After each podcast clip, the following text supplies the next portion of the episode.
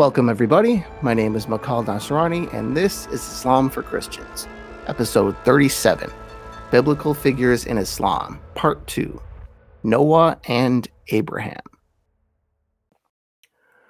We left off last time with the first people and Adam's clashes with Iblis.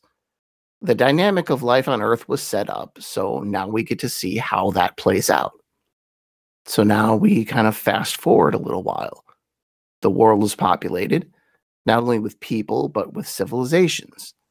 And despite setting up the world as a place where Iblis will whisper evil and cause strife, God is looking around and he's a bit alarmed by the sheer degree of evil that he is seeing. Yeah, Iblis, or Satan, was supposed to be doing this. He set it up that way but he was also supposed to be more of a purifying fire than an all consuming raging inferno.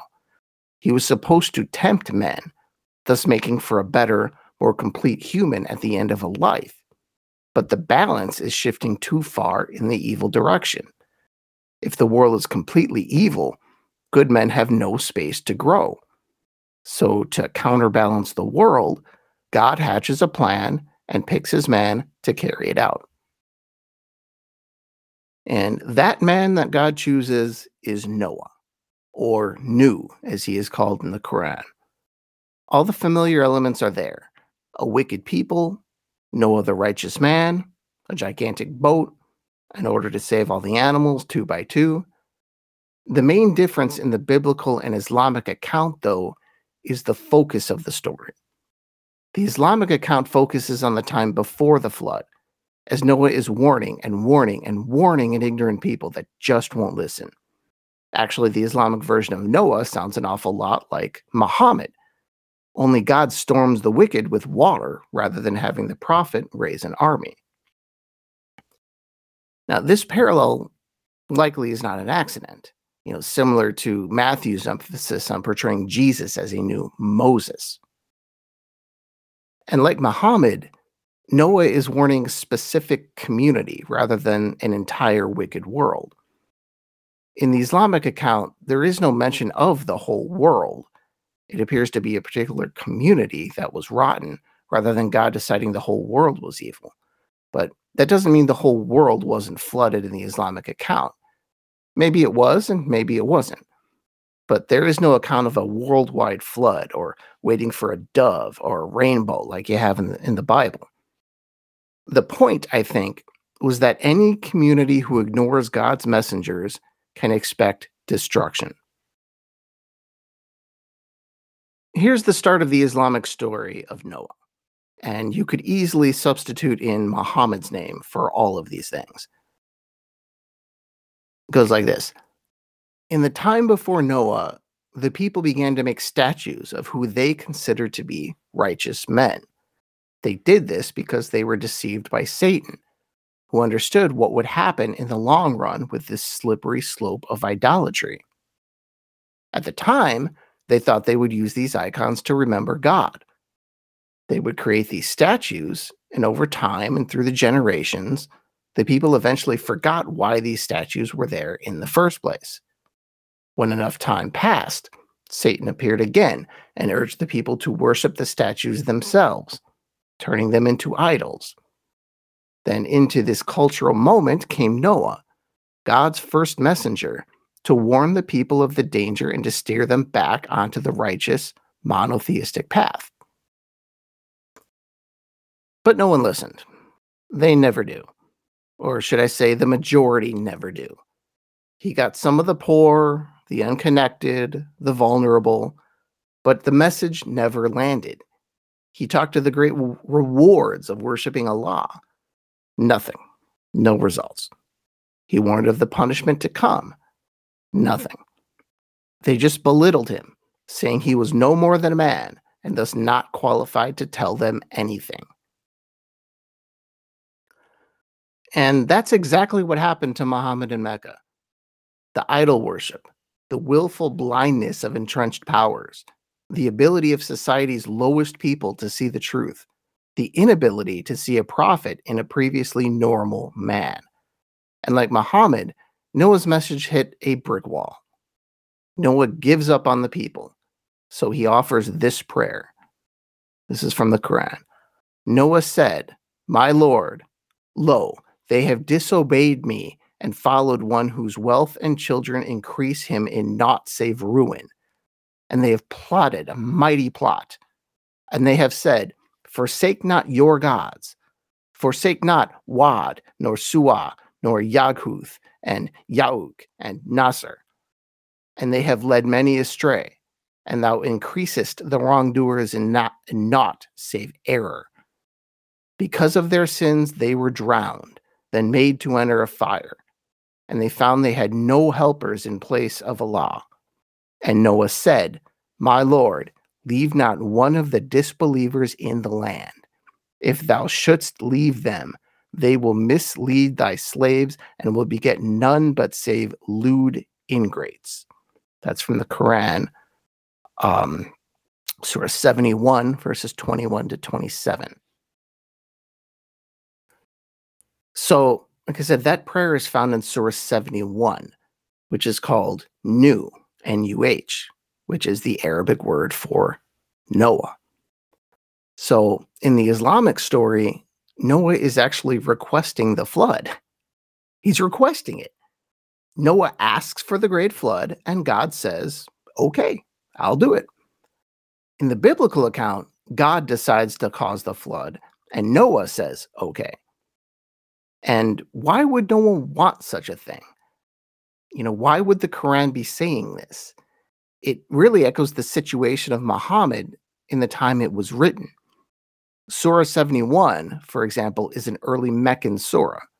So you see the story of Noah crashing through time to the current situation, as if to say, seriously, what is wrong with you people? Do you want to be destroyed? Do you all want to die? And Muhammad was, probably wondering, you know, if he would ever have to make a similar prayer. Uh, of course, if Muhammad thought Mecca was hostile, at least he wasn't in Jerusalem 2,000 years ago or many other places. He actually came out pretty good considering the circumstances.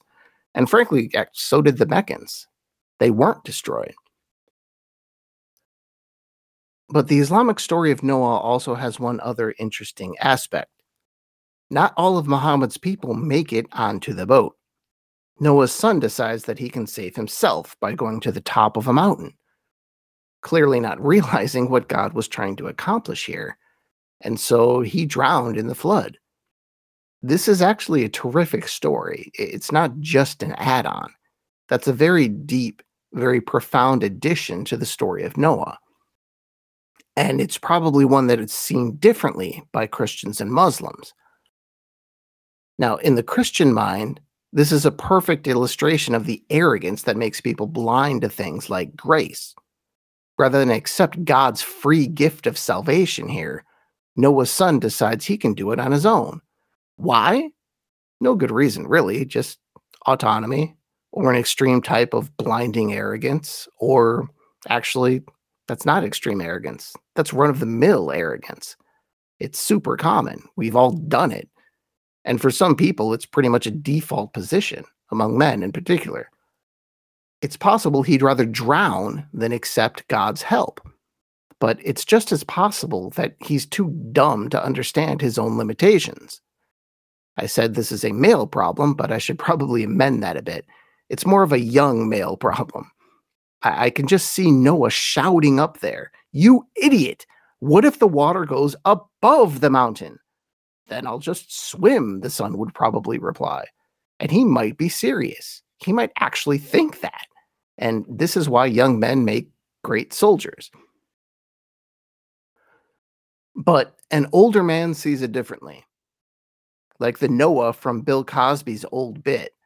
Um, if you are someone who can separate Bill Cosby's comedy from his personal life, which just took pretty much the ugliest turn it could possibly take, um, if you can do that, I highly recommend searching for Bill Cosby Noah on a video or audio site. Again, despite what has happened since, it's easily one of the funniest bits in the history of comedy.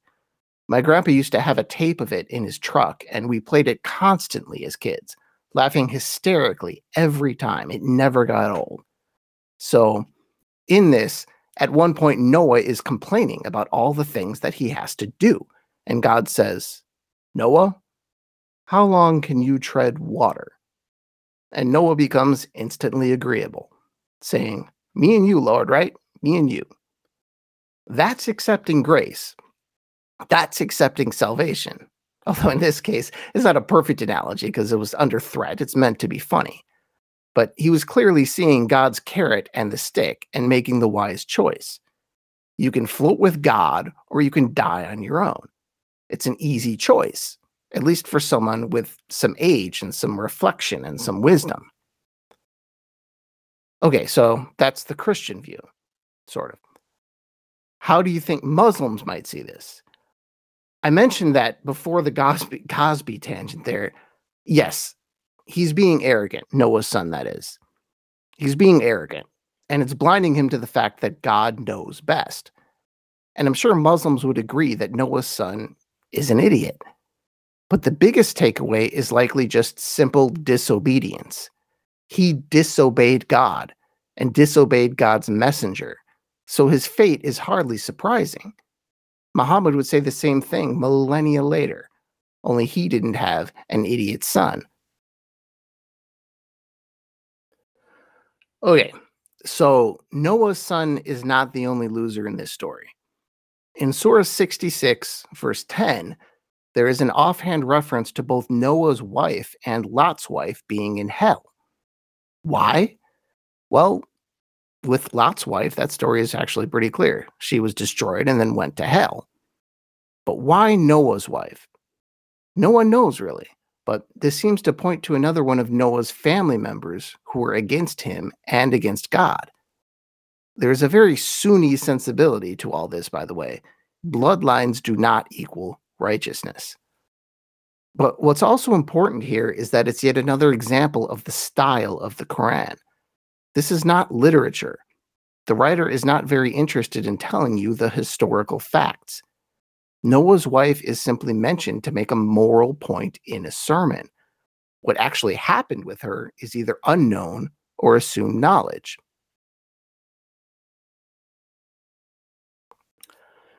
Um, so that's all I have on Noah. So let's get into probably a much larger figure in Islam, definitely a larger figure in Islam and pretty much any other religion that he is associated with. Uh, the great one himself, Abraham. Abraham is a religious giant in three religions, and Islam is one of those. Ibrahim, it's like Abraham, but starts with an I instead of an A. Ibrahim, as he is called in the Quran, was so great he was given the title of Khalil, which means God's beloved servant. That's K H A L E E L, Khalil. Abraham is a religious giant, as true in Islam as in Judaism. His progeny would be legendary, but before he was Abraham, as we know him, he was the son of an idol worshiper. He seems to have understood instinctually that this was wrong and his belief caused some ugly friction with his father. But God gradually revealed himself to Abraham and turned him from a Hanif, which is kind of a monotheist without a religion, into an Islamic prophet. There's a great section in Surah 6 of the Quran that describes Abraham's mindset, you know, before all this, before he was the great prophet. And it kind of shows the process through which God was guiding him to the truth. This is verses 75 to 79.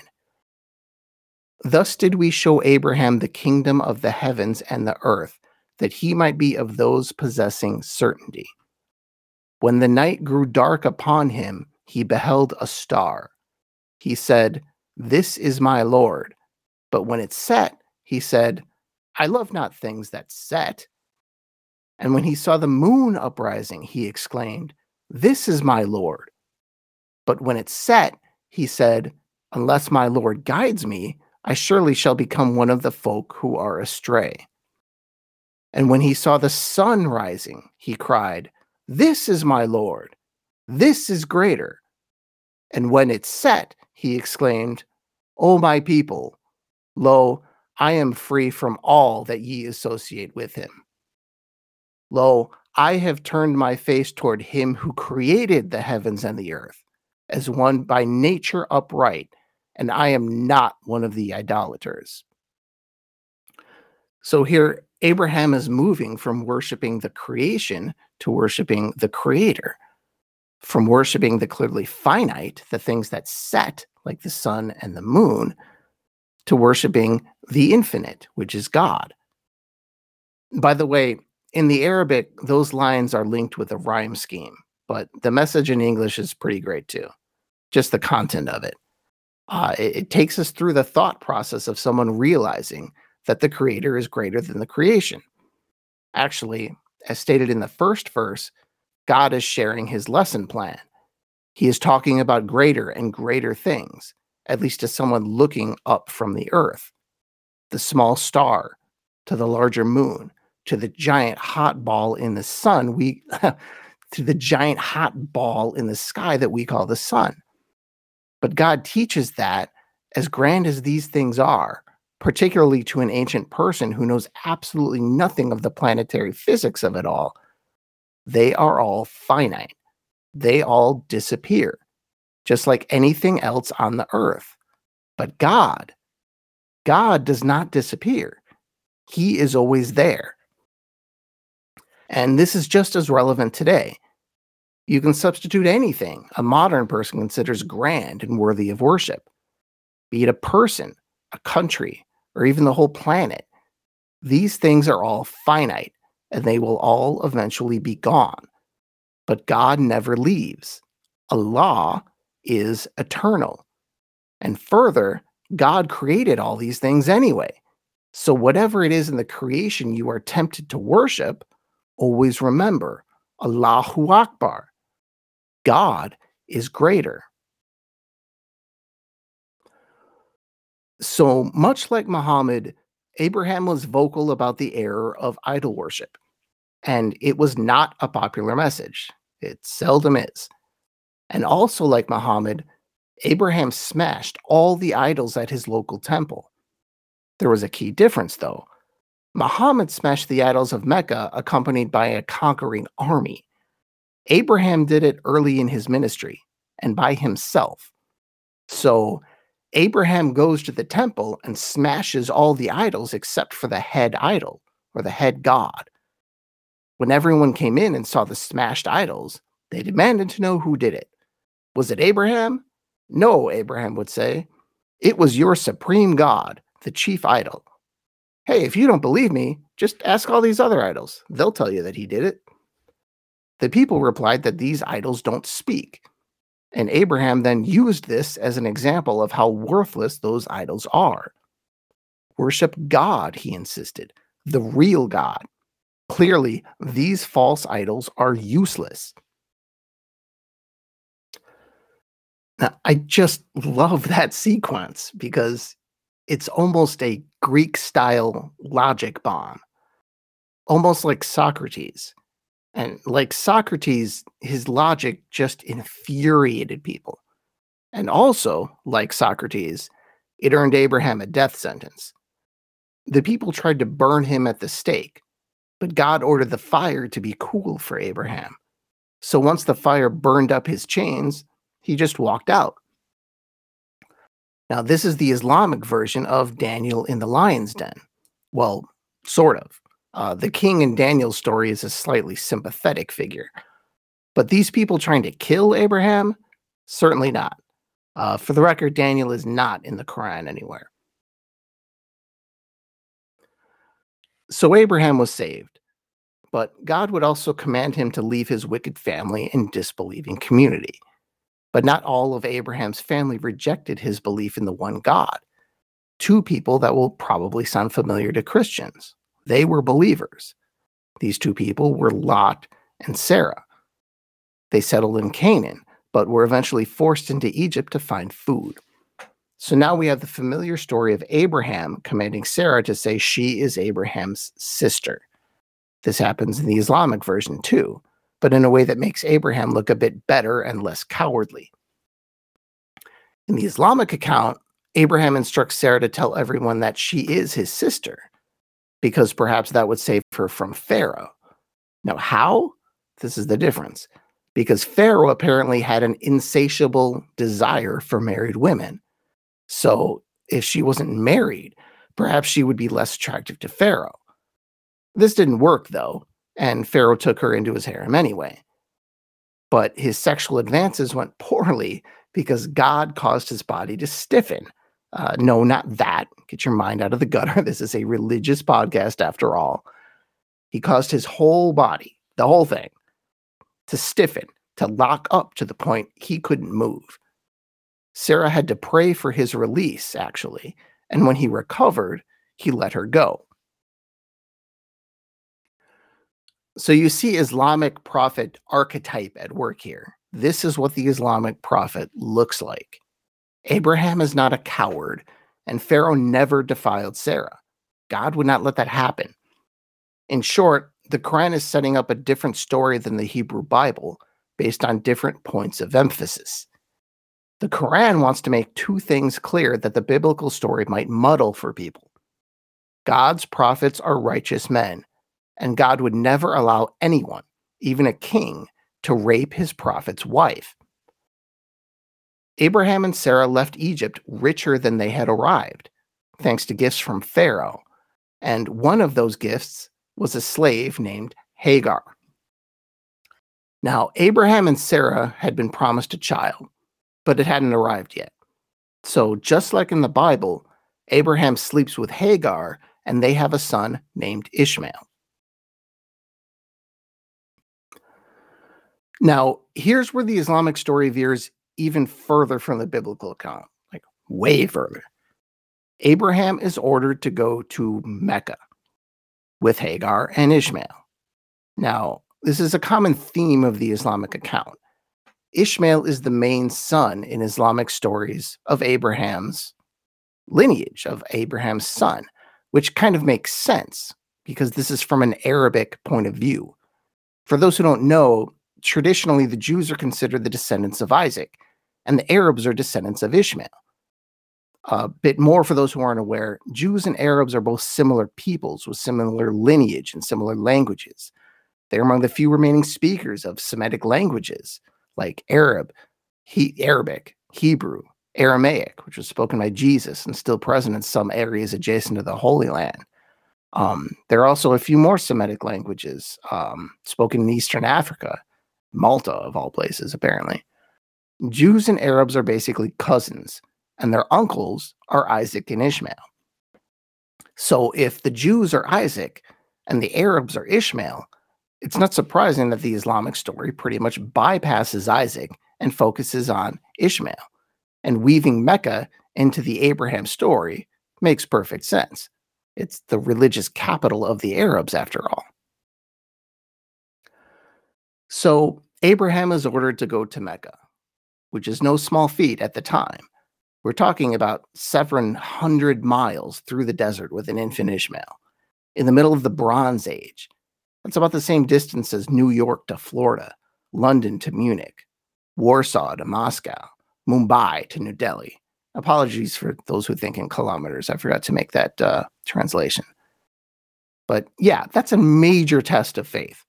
So Abraham makes the journey in about two months with Hagar and Ishmael, something which you could probably blame on Sarah, but the, the Islamic tradition, unlike the biblical tradition, doesn't really blame it on her. You know, it makes it clear that this is God's will. So they reach Mecca. And remember, Mecca is not Mecca yet. It's just a spot in the desert. There's no city there. Abraham is instructed to leave her there in the care of God. He does so with some provisions, but they quickly run out of food and water. Hagar and Ishmael, that is. These two are alone. Hagar looked for water, but could not find it. She ran frantically between two famous hills in what is now Mecca, praying at the top of each one. Eventually, God sent Gabriel to her. Gabriel dug his heel into the ground, and water began to flow from the earth. So God saves Hagar and gives her water, just like in the Bible. But the Islamic story also emphasizes two major themes that the biblical account does not.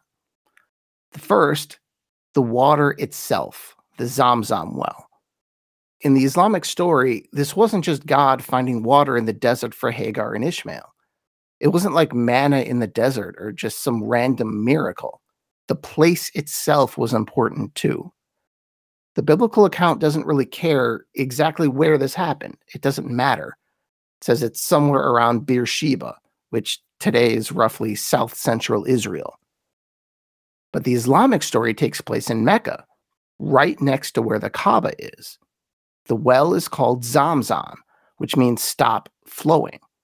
This is what Hagar said stop flowing as the water gushed out of the earth. The well is still there, and its water is considered sacred. The hills Hagar ran between are also marked in the modern complex around the Kaaba, making this a critical origin story in Islam and kind of an origin story for the Arabic people as well. Um, and the second point of emphasis is God's promise to Hagar and to Ishmael through Hagar that he would make a great nation of Ishmael. For those of you who aren't familiar with the biblical story, the important part to remember is that Abraham married Sarah, but she couldn't have a son, at least for a while. And so Abraham had a son through his Egyptian slave, Hagar. Then later, Sarah was miraculously able to give birth to a boy named Isaac. But Hagar and Ishmael were still around. Sarah didn't like this, so Hagar and Ishmael were cast out. That's what sets up the Genesis story I mentioned before. Ishmael is considered the father of the Arabs and, spiritually, a key patriarch of the Muslims. You know, as a scholar named Louis Massignon would later say, Islam was God's response to the tears of Hagar. It was the fulfillment of his promise to Abraham's unwanted son. This is usually read as God's promise to make the Arabs a great nation, but through Islam, because it is a universal religion, the metaphor can run much deeper than that. The promise to Hagar is God's promise to the downtrodden, to the slave, to the castaway, to the unfairly oppressed, those who were stomped on by the powerful and selfish for no good reason. And this is where the Arabs were born, 4,000 years ago in Mecca.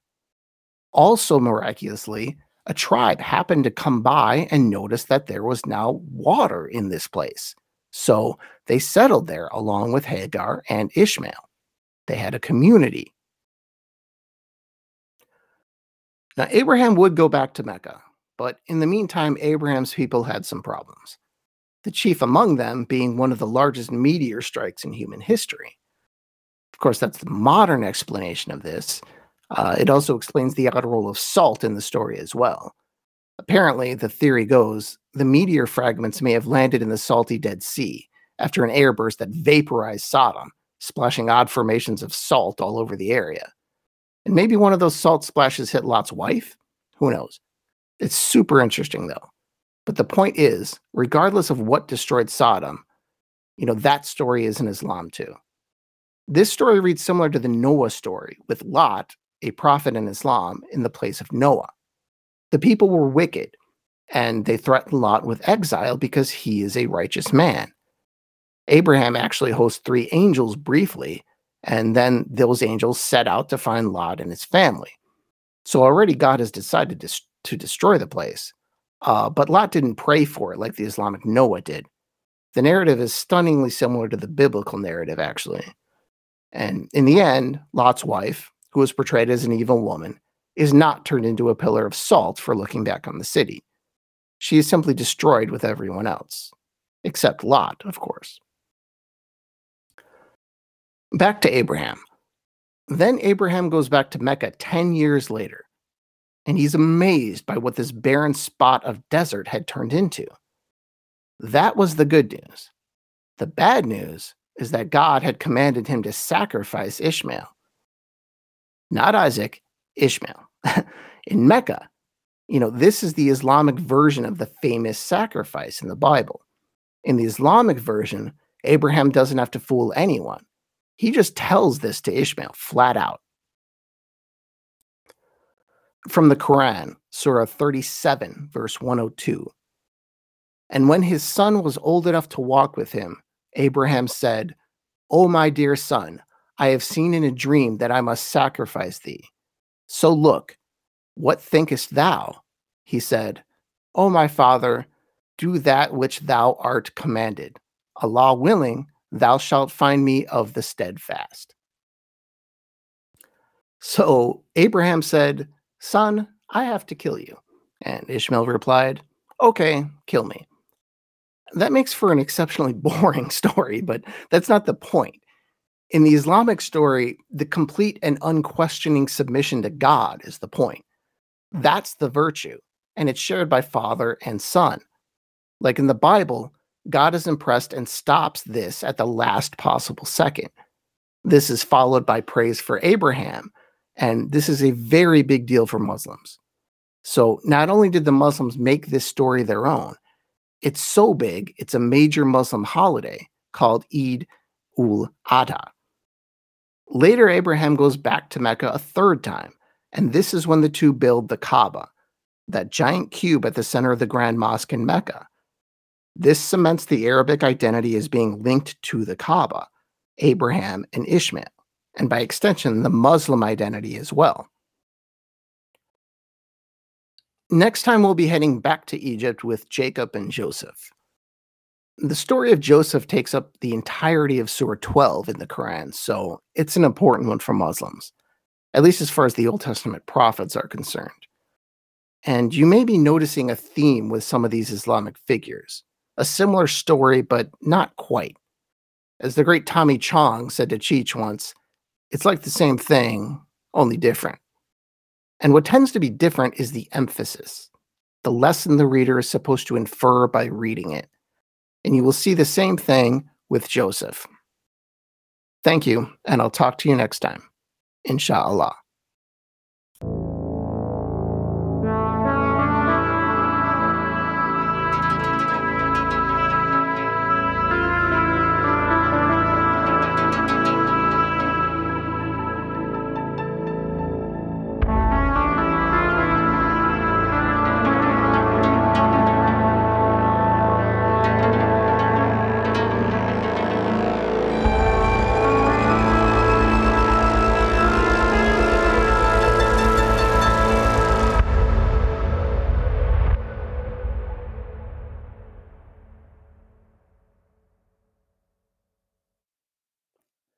Thank you for listening to Islam for Christians. Please subscribe wherever you get your podcasts. And if you want to keep this show ad free, you can also visit my Patreon page and subscribe. I'm at patreon.com slash Islam for Christians. That's patreon.com slash Islam for Christians.